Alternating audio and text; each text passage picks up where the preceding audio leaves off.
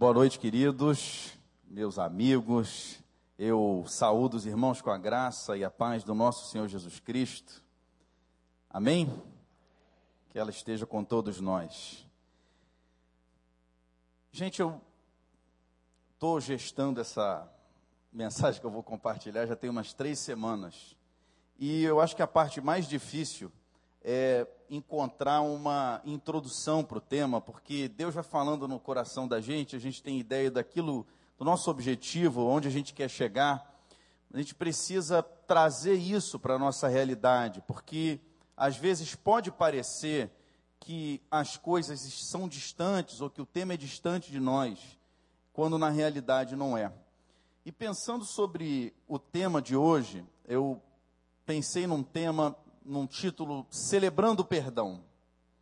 Mas às vezes parece que a necessidade de perdão está um pouco distante de nós, ou que é um assunto que passa uh, por questões que nós não percebemos.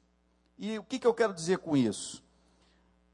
Quando a gente lê lá em Gênesis capítulo 6 sobre a iniquidade que estava espalhada pelo mundo, isso talvez nos pareça um pouco distante.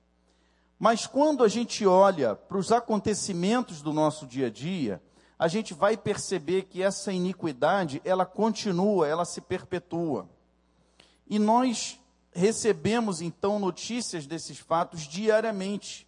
E isso às vezes nos causa indignação, mas às vezes isso passa despercebido. Exemplos. Há pouco tempo a gente recebeu a notícia de um bebê que morreu afogado aqui no canal pertinho, porque um cara totalmente alcoolizado, dirigindo de uma forma deslocada, num veículo sem vistoria, sem carteira de habilitação, com carteira vencida, caiu no, no canal e a menina de um ano e dois meses morreu. A gente ouve a notícia de uma menina que foi brutalmente, covardemente assassinada pelo amante do pai, pela amante do pai da menina isso causa indignação na gente. Aqui na nossa igreja, a gente estava orando por um irmão, o David, que morreu. A gente ainda não sabe direito o que aconteceu, mas é possível que ele tenha sido espancado.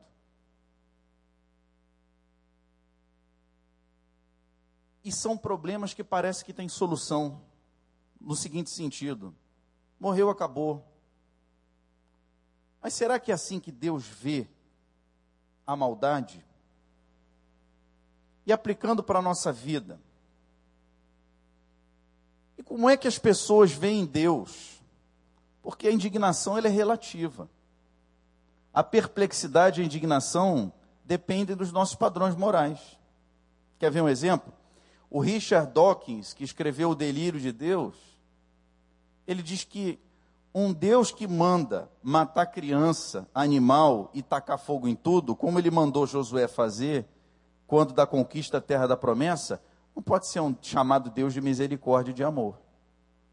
Quer dizer, até os nossos valores vão nortear aquilo que nos causa indignação ou não. Mas o fato é que nós ficamos perplexos diante de um mundo que, segundo a nossa percepção, ele é cheio de iniquidade e injustiça, em que a maldade prevalece e essa iniquidade gera demanda. Ela precisa de uma resposta. Mas essa resposta que nós vamos ver aqui ao longo do desenvolvimento da mensagem, ela tem tudo a ver com a nossa própria realidade. Quando parece que é distante. E às vezes nós damos respostas muito imediativas muito imediatas para problemas que são complexos.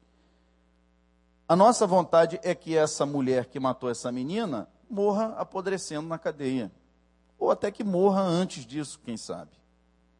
Mas será que é esse o caminho melhor? Será que é isso que Deus espera de nós?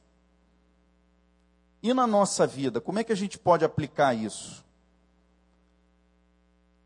E aí, o bom da Bíblia é que a Bíblia foi escrita inspirada pelo Espírito Santo, mas com gente que tinha experiência com Deus. E quando a gente lê o registro bíblico, a gente então vai ver como é que é a percepção de uma pessoa como nós, um ser humano de carne e osso, mas que tinha experiência com Deus, trata dessas questões. Vamos abrir o Salmo, a Bíblia no livro de Salmos, no capítulo 32. Salmo 32. A gente vai ler do 1 ao 5 e o 9 e o 10. Deus às vezes nos surpreende no modo como ele lida com as coisas. Diz assim a palavra do Senhor. Salmo 32, do 1 ao 5, depois do 9 ao 10. Como é feliz aquele que tem suas transgressões perdoadas e seus pecados apagados. Como é feliz aquele a quem o Senhor não atribui culpa e em quem não há hipocrisia. Enquanto eu mantinha escondidos os meus pecados, o meu corpo definhava de tanto gemer, pois dia e noite a tua mão pesava sobre mim minhas forças foram se esgotando como em tempo de seca. Então reconheci diante de ti o meu pecado e não encobri as minhas culpas. Eu disse: Confessarei as minhas transgressões ao Senhor, e tu perdoaste a culpa do meu pecado. Agora o 9. Perdão, o 10. Muitas são as dores dos ímpios, mas a bondade do Senhor protege quem nele confia. Alegrem-se no Senhor e exultem vocês que são justos. Cantem de alegria todos vocês que são retos de coração. Que Deus nos abençoe. O que isso tem a ver com o tema? Gente, quando a gente fala, e é isso que eu quero linkar, de pecado, necessariamente a gente vai falar de morte ou de perdão. O homem que escreveu esse salmo está escrito na sua Bíblia. Isso está lá no texto original, no hebraico é de Davi. Na sua Bíblia está escrito aí, de Davi. Então, Davi, que nós conhecemos bem, a Bíblia dá testemunho dele, diz que ele é um homem segundo o coração de Deus. Ele primeiro cometeu um adultério.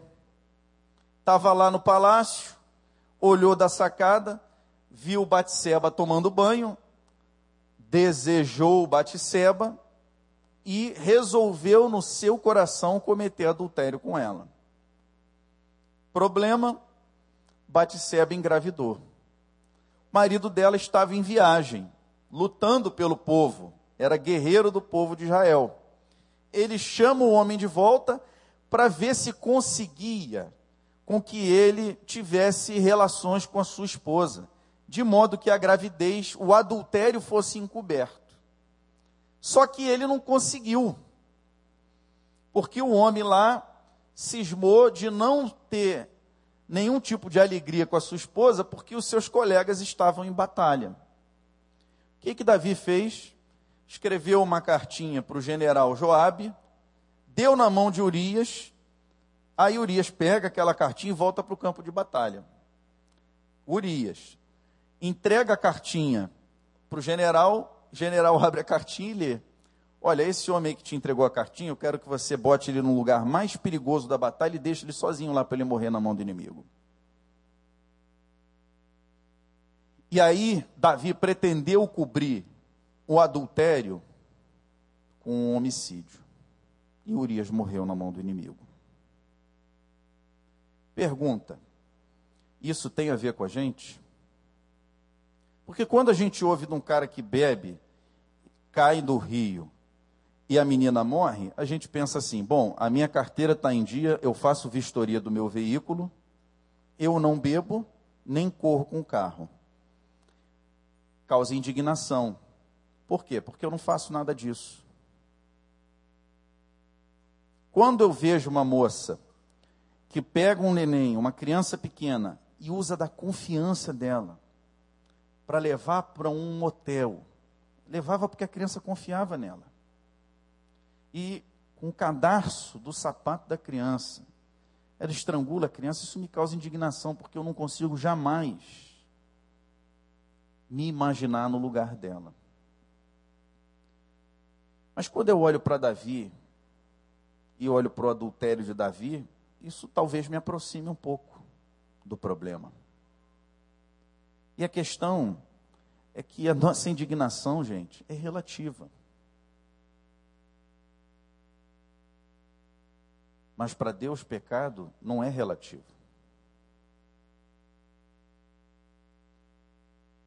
Para Deus, pecado é pecado.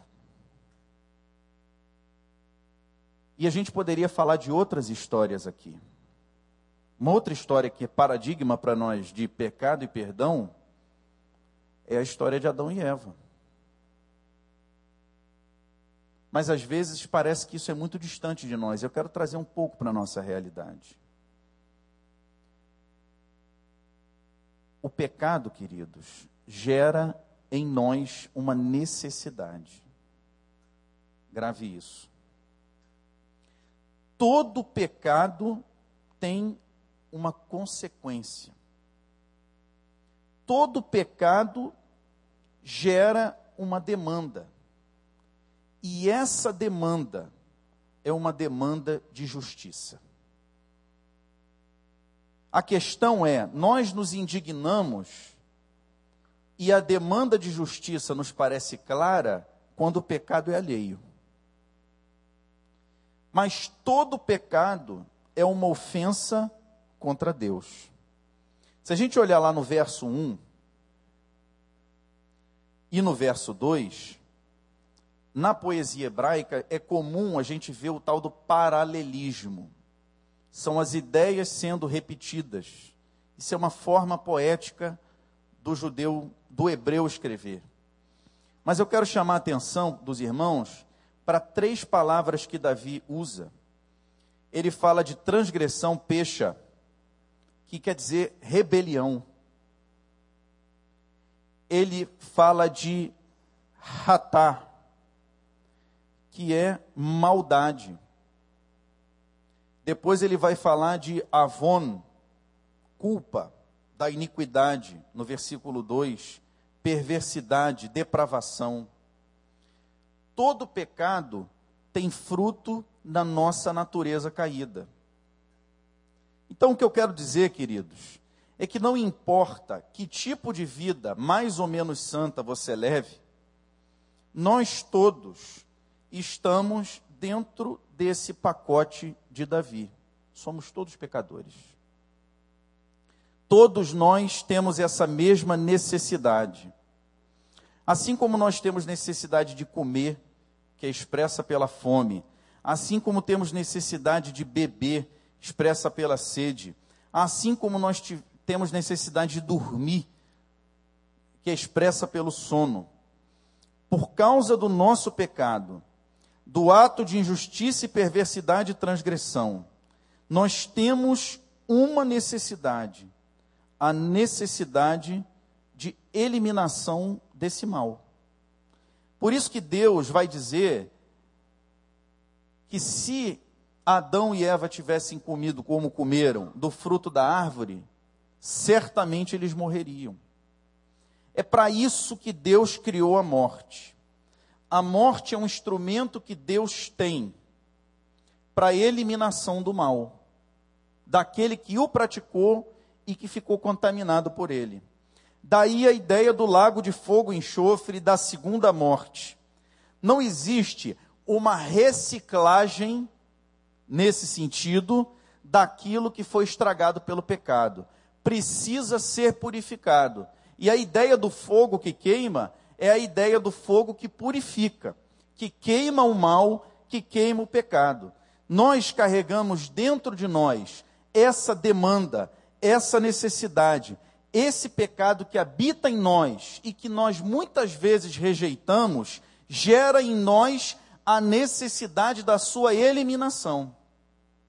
E a primeira estratégia de Deus para a eliminação do mal é a morte. Não importa a gravidade, na nossa avaliação, a gente sempre tem a tendência de ser permissivo com a nossa transgressão. O que, que é isso? A gente sabe que é errado, mas a gente permite que aconteça nós costumamos ser muito mais duros no julgamento do próximo do que no nosso próprio julgamento. Por isso a gente não pode ter como padrão de julgamento ou de avaliação de nós mesmos a nossa própria consciência. A Bíblia, nesse ponto, é, tem que ser nossa regra de fé e de prática, o nosso padrão, o nosso paradigma de ética e moral. E se a gente se confronta com a palavra de Deus, a gente vai perceber que nós temos necessidade em relação às transgressões que nós mesmos praticamos. Esse é o problema. Essa é a questão que eu quero colocar na noite de hoje. O pecado de nós mesmos gera em nós uma necessidade. Que necessidade? A necessidade de limpeza. E não importa qual seja o pecado, isso você pode aplicar tranquilamente para a sua vida, eu para mim e cada um para a sua. Nós precisamos dar um jeito nisso. E qual é o jeito de Deus? Vamos chegar lá. Segundo ponto que eu queria que os irmãos prestassem atenção é que além da necessidade que é gerada pelo pecado, o pecado tem sempre uma consequência primeira. Ele gera ruptura nos relacionamentos. Como é que você sabe disso? Vamos olhar lá para o primeiro pecado. No primeiro pecado, houve o quê? Em primeiro lugar, uma ruptura do relacionamento do homem com Deus. O pecado, diz a palavra, é que faz a distância, o afastamento entre nós e o nosso Deus. É o pecado que interrompe a nossa comunhão com o Espírito Santo quando nós somos templo do Espírito Santo. O pecado atrapalha o nosso relacionamento com Deus. E o pecado também atrapalha o nosso relacionamento um com o outro. Se não vejamos, no caso de Urias e Davi é fácil, né? Urias acabou sendo morto por Davi. E no caso de Adão e Eva, Adão culpou a Deus pela mulher que ele tinha lhe dado. E aí a gente vê o nosso primeiro conflito conjugal. E Eva, como não tinha em quem botar a culpa, botou na serpente. Mas fica claro ali que o relacionamento dos dois tinha sido abalado. Tanto que Deus vai depois dizer, aliás, a submissão da mulher parece que é uma consequência desse primeiro pecado. Depois, adiante do texto, Deus vai declarar que a vontade da mulher estará submissa à vontade do marido. Mas a realidade é que não importa o quão cuidadoso ou santo você procure ser nos seus relacionamentos. O fato de você ser humano garante que, no mínimo, eventualmente, se não mais, você pecará contra as pessoas mais próximas de você, contra seu esposo, sua esposa, seus filhos, seus pais, seus irmãos. Faz parte da nossa vida.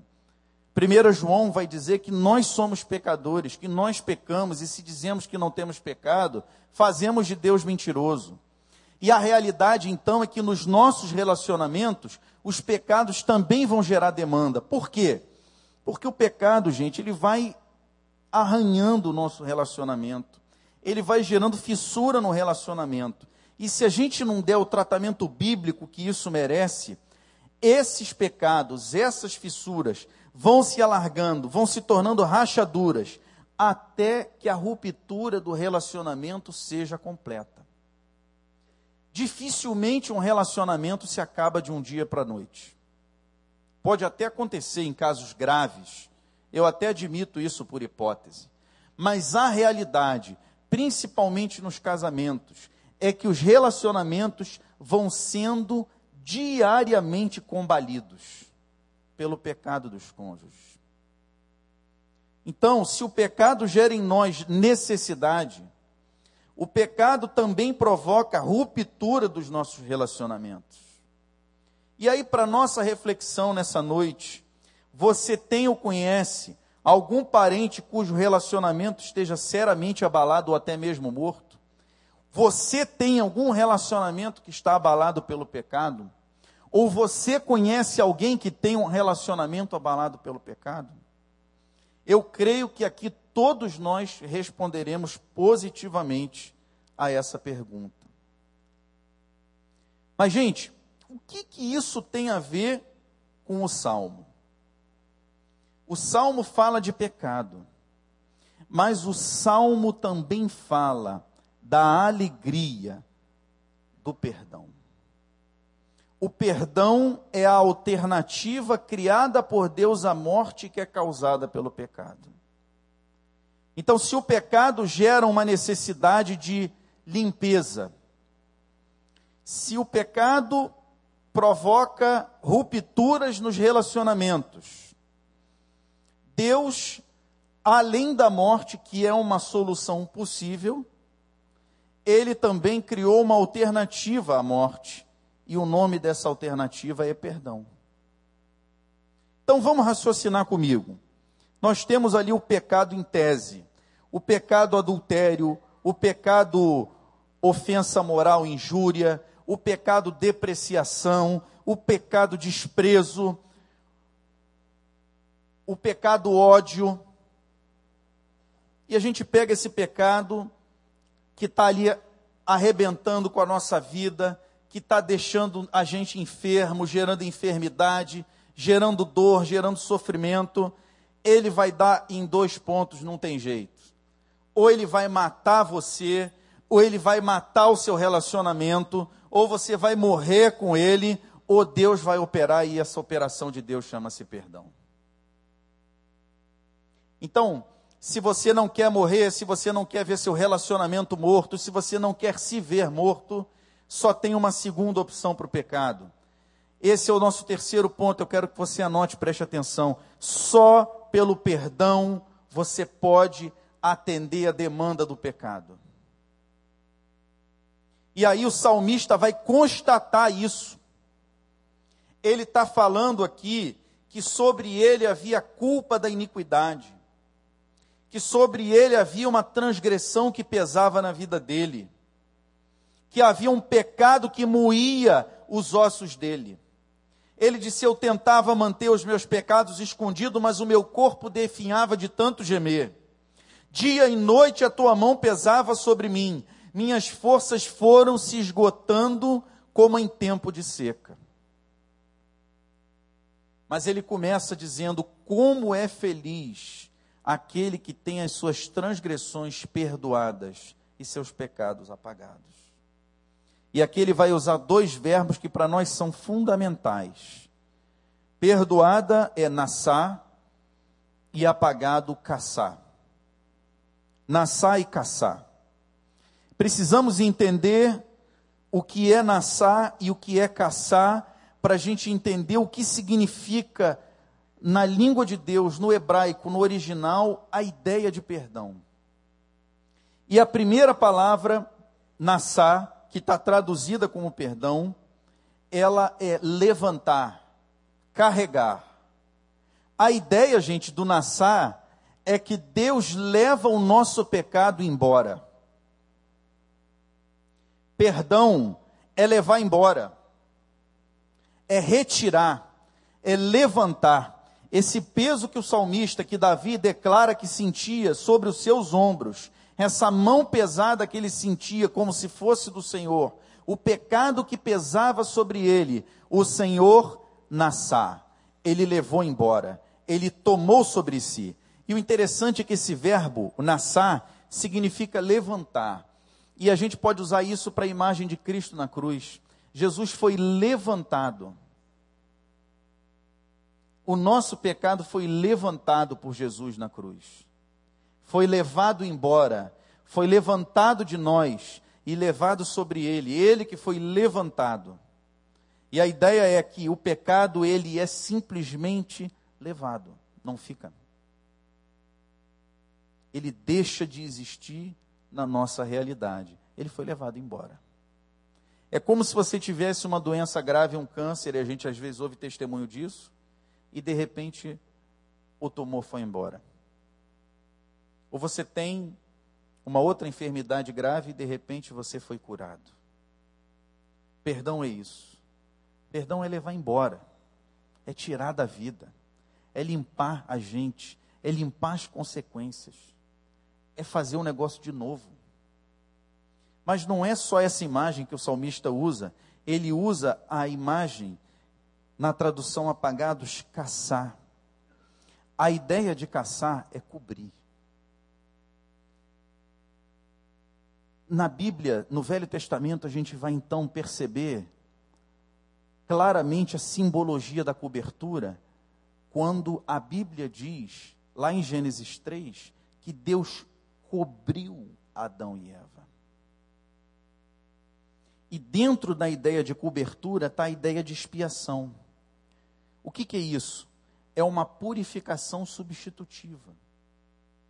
Em Jesus, nós somos expiados, porque a morte de Jesus e o seu sangue cobrem os nossos pecados.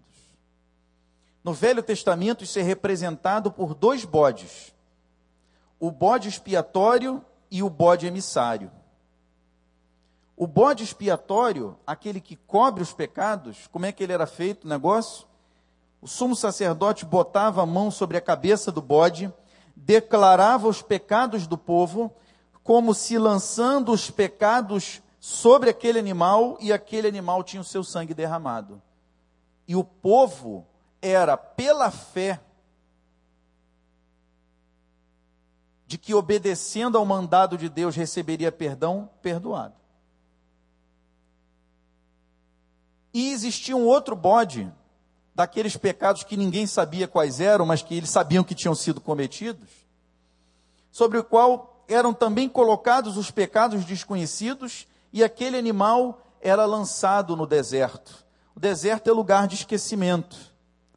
É a ideia de levantar o pecado e de mandar ele embora, levar embora. É o bode emissário. O perdão, gente, tem esse poder. Ele, ao mesmo tempo, tem duas perspectivas: a perspectiva do levar embora e a perspectiva do cobrir, da purificação, de modo que ele não pode mais ser visto. Então, recapitulando: se o pecado gera uma necessidade, e nós entendemos que essa necessidade, essa demanda é uma demanda de justiça, se o pecado nos adoece, gera morte e causa rupturas no nosso relacionamento, a solução que Deus nos traz é o seu perdão. Mas nós falamos muito como igreja evangélica, e é importante que se fale, do perdão numa perspectiva vertical. Como assim?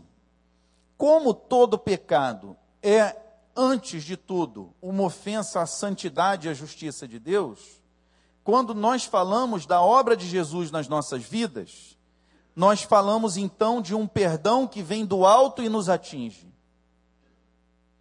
Esse nascer, esse caçar, fazendo diferença nas nossas vidas mas nós costumamos negligenciar a eficácia desse perdão vertical na nossa horizontalidade. Nós costumamos não ser gratos como salmista, mas mesquinhos como bons crentes.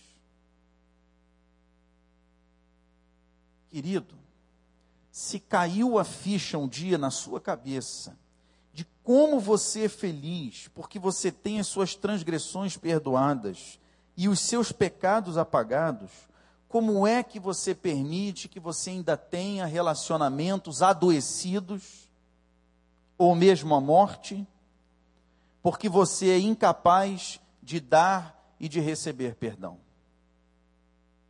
Porque você não deseja essa capacitação do Espírito, porque você não quer, vamos ser sinceros. Eu vou ler alguns textos da palavra de Deus e vou dar referência. Portanto, se você estiver apresentando sua oferta diante do altar e ali se lembrar de que seu irmão tem algo contra você, deixe sua oferta ali diante do altar e vá primeiro reconciliar-se com seu irmão. Depois volte e apresente sua oferta. Mateus 5, 23 a 24. Você já veio prestar culto obrigado com alguém? Isso está no contexto do ensino da oração. Por isso que às vezes a gente ora e a oração não passa do teto. É palavra de Deus. Pois se perdoarem as ofensas, perdão, esse aqui não, é sermão do monte, mas agora sobre oração. Pois se perdoarem as ofensas uns dos outros, o Pai Celestial também lhes perdoará. Mas se não perdoarem uns aos outros, o Pai Celestial não lhes perdoará as ofensas. Mateus 6, 14 e 15. O texto se explica. E contra a literalidade do texto eu não ouso interpretar. Tiago 5,16, portanto, confessem os seus pecados uns aos outros e orem uns pelos outros para serem curados. Gente, pecado gera enfermidade. E o que Tiago está propondo como meio de cura é confissão e oração. É por isso que Paulo, quando fala da ceia, vai dizer que tem muita gente que já dormiu e outros estão enfermos. Era problema de pecado não confessado de perdão que não foi pedido ou liberado. Mateus, anota isso aí, por favor, para você ler em casa e meditar. Mateus 18, do 15 a 35. A maior aula que Jesus dá sobre perdão. Isso só já dariam várias outras mensagens. Mas dentro do 18, 15 a 35, eu vou ler o 21 e o 22. Depois você lê em casa, por favor, do 15 ao 35. Então Pedro aproximou-se de Jesus e perguntou: Jesus estava ensinando sobre perdão. E Pedro ficou preocupado, porque ele sentiu que aquele recado era para ele, que ele ia ter que perdoar. E aí, ele fez como um bom fariseu, embora não fosse. Ele tentou se escusar do mandamento de Jesus, usando um argumento que era bem razoável à época.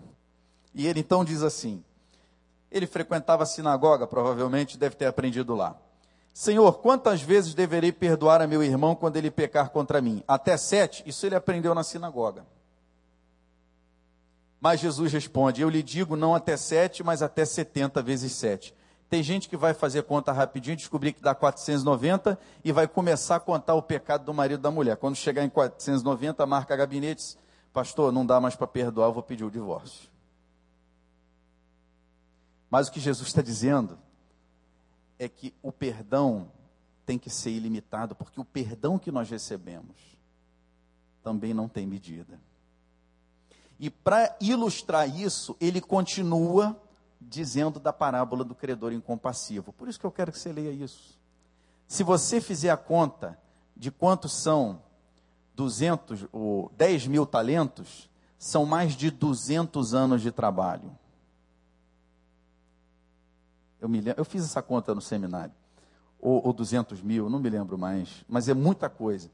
Eu acho que são 200 mil anos de trabalho. Sabe o que isso está querendo dizer para gente? Que a dívida sua e minha, que o Senhor perdoou, é impagável. E a gente fica estragando a nossa vida com a nossa mesquinhez de não querer perdoar, de não querer pedir perdão. Por que, que eu estou falando isso, gente? porque isso afeta a nossa saúde.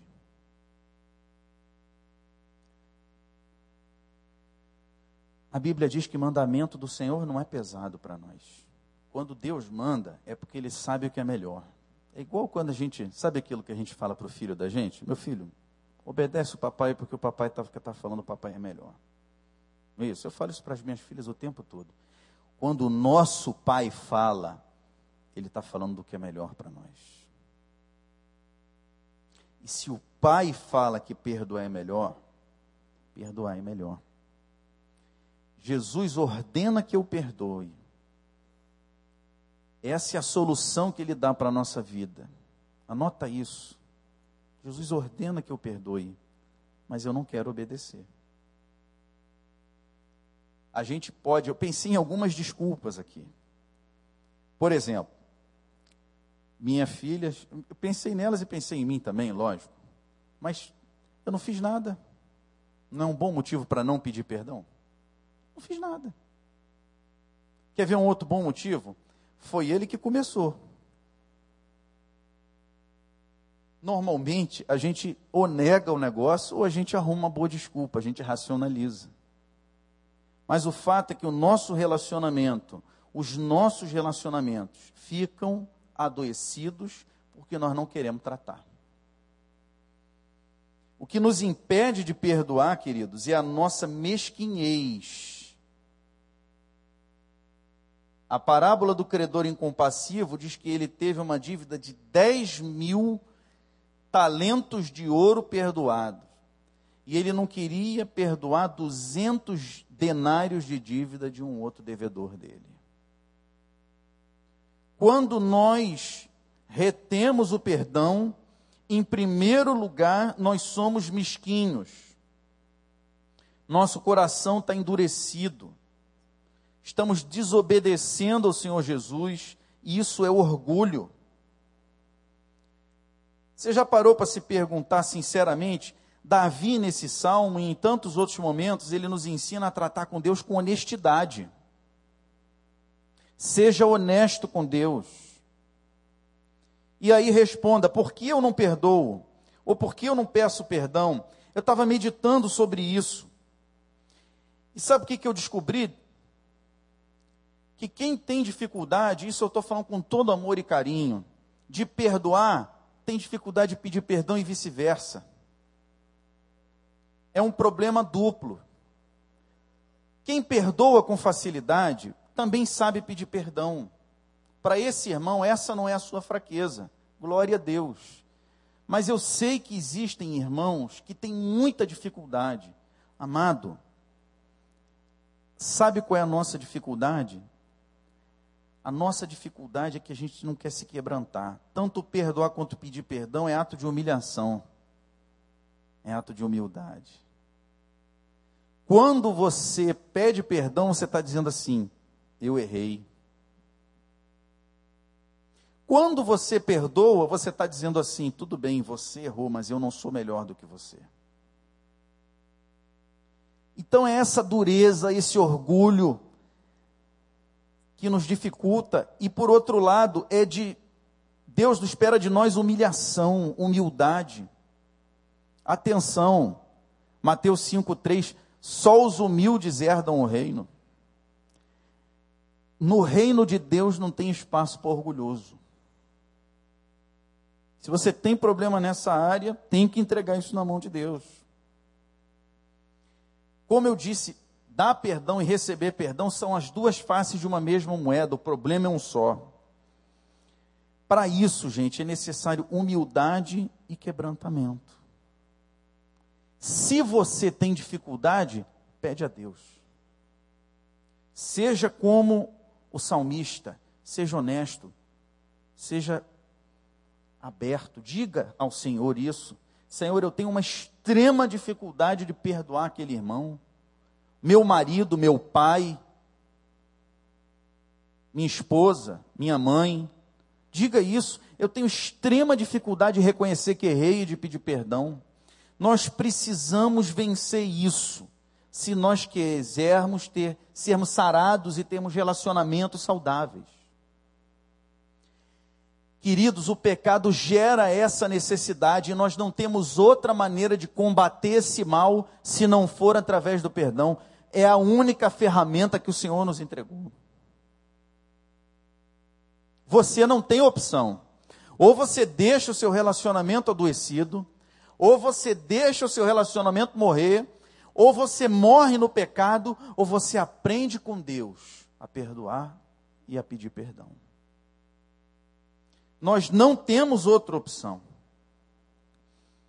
E aí, vamos raciocinar. Aplica isso na tua vida. O perdão que você não quer pedir ou dar. Sabe aquela coisa da criança? Dá. Aquela coisa que você fica ali retendo. Vale a pena? Vale mais do que aquele perdão que o Senhor te ofereceu? Porque ele diz que se nós estivermos com o nosso coração fechado para o nosso perdão, nós não teremos o nosso coração aberto para o perdão de Deus. Se você fechar o seu coração para dar e receber perdão, na horizontal, ele também está fechado na vertical. Estou muito bem com Deus. Em casa, brigou com a mulher, brigou com os filhos, chutou o cachorro, vem para o culto, levanta a mão. Não está, não. É impossível. Se na horizontalidade você não está ok, é impossível estar na verticalidade. Vale a pena? Vale a pena a doença? Vale a pena o sofrimento? Vale a pena a sequidão? O salmista diz que não.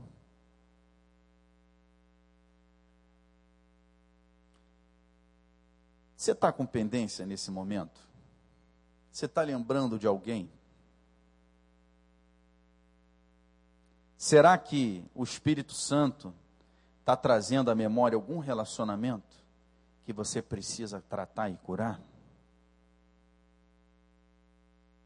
Há alguém que você deva perdoar ou a quem você deva pedir perdão? O Salmo 32, antes de tudo, é um salmo de celebração. É o final da história. Quando o salmista escreve esse salmo, já estava tudo certo.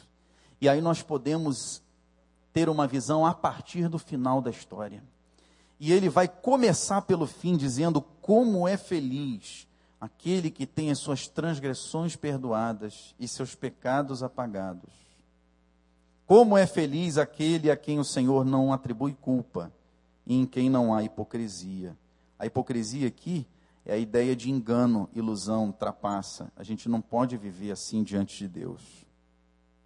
A Deus a gente não engana. Isso o salmista descobriu a duras penas. E ele vai dizer: olha só, gente, que coisa linda. Alegrem-se no Senhor e exultem, vocês que são justos. A nossa justiça vem do Senhor pelo perdão que nós temos em Cristo Jesus nós precisamos viver com dignidade ou dignamente em relação a esse prêmio, essa graça que nós recebemos. Davi só experimentou o renovo do perdão depois de se quebrantar. Ele diz: Enquanto eu mantinha escondidos os meus pecados, o meu corpo definhava de tanto gemer. Nós precisamos nos alegrar, porque Deus nos deu a arma do perdão para combater a batalha contra o pecado. Não temos outra arma. A Bíblia diz que a justiça dos homens não opera a justiça de Deus. Nós só podemos tratar com aquela mulher que matou a filha do seu amante, com aquele homem que provocou aquele acidente e matou aquela menina afogada, com os que feriram aquele nosso irmão querido, só podemos tratar na base do perdão. É a arma que o Senhor colocou nas nossas mãos para destruir o pecado. Gente, não adianta. Se a gente colocar no nosso coração o firme propósito de manter zerados e limpos os nossos relacionamentos, o diabo não tem poder contra nós ele não tem poder na tua casa, ele não tem poder na nossa igreja. Nossa, porque nós somos igreja, aqui ou em qualquer outro lugar. Não seja mesquinho. Aprenda a perdoar e ser perdoado. Faça como salmista. Celebre o perdão de Deus todos os dias. Qualifique a sua vida e os seus relacionamentos, limpando-os de qualquer vestígio do pecado. Isso só com perdão. Se você tem pendência, peça perdão, dê perdão, limpa, zera, e você vai ter uma vida qualificada, relacionamentos qualificados. Há dois anos nós estamos falando que juntos somos melhores. Mas a gente aqui não vive uma religiosidade capa. Capa é quando a gente não quer que Deus trate da gente na nossa intimidade. Capa não resolve. Se nós queremos, nós só podemos ser verdadeiramente, podemos estar verdadeiramente juntos, e só podemos verdadeiramente sermos melhores, se os nossos relacionamentos forem diariamente lavados pelo perdão. Se você tem alguma coisa contra mim, você tem total liberdade de falar comigo. Nós precisamos eliminar qualquer mal dos nossos relacionamentos. Só assim nós vamos verdadeiramente ser melhores juntos. Tornar juntos somos melhores. Verdade nas nossas vidas. Meus queridos, o Senhor quer o melhor para nós. E nós não podemos nos conformar com relacionamentos, com uma vida que não seja abundante na presença do Senhor. E para isso a gente tem que limpar a nossa vida. Comece essa limpeza agora, se colocando diante de Deus. Eu gostaria de convidar você, depois de ter ouvido essa palavra, agora, a baixar a sua cabeça e falar com Deus. Faça um autoexame, peça ao Senhor que sonde o seu coração, peça a Ele que lhe dê a coragem necessária para fazer como salmista, para limpar a sua vida. Limpa, irmão, a sua vida das pendências.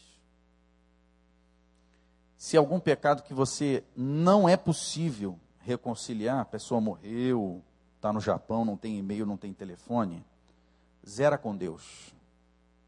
Em primeiro lugar, admita, peça perdão. E se é alguém com quem você tem uma pendência no seu coração, limpa o seu coração diante de Deus e faça o firme propósito de zerar isso o mais rápido possível. Mas que isso não fique só nessa quinta-feira ou nessa próxima semana. Que isso seja, a partir de hoje, uma meta nas nossas vidas. Senhor, me ensina a ter relacionamentos saudáveis. Amados, é impossível não pecar, mas é possível sempre restaurar. Não feche o seu coração, deixe ele sempre aberto para restauração que vem da parte do Senhor. E assim a cada dia nós vamos poder crescer em maturidade, em santidade, em verdade, em alegria, em abundância de vida.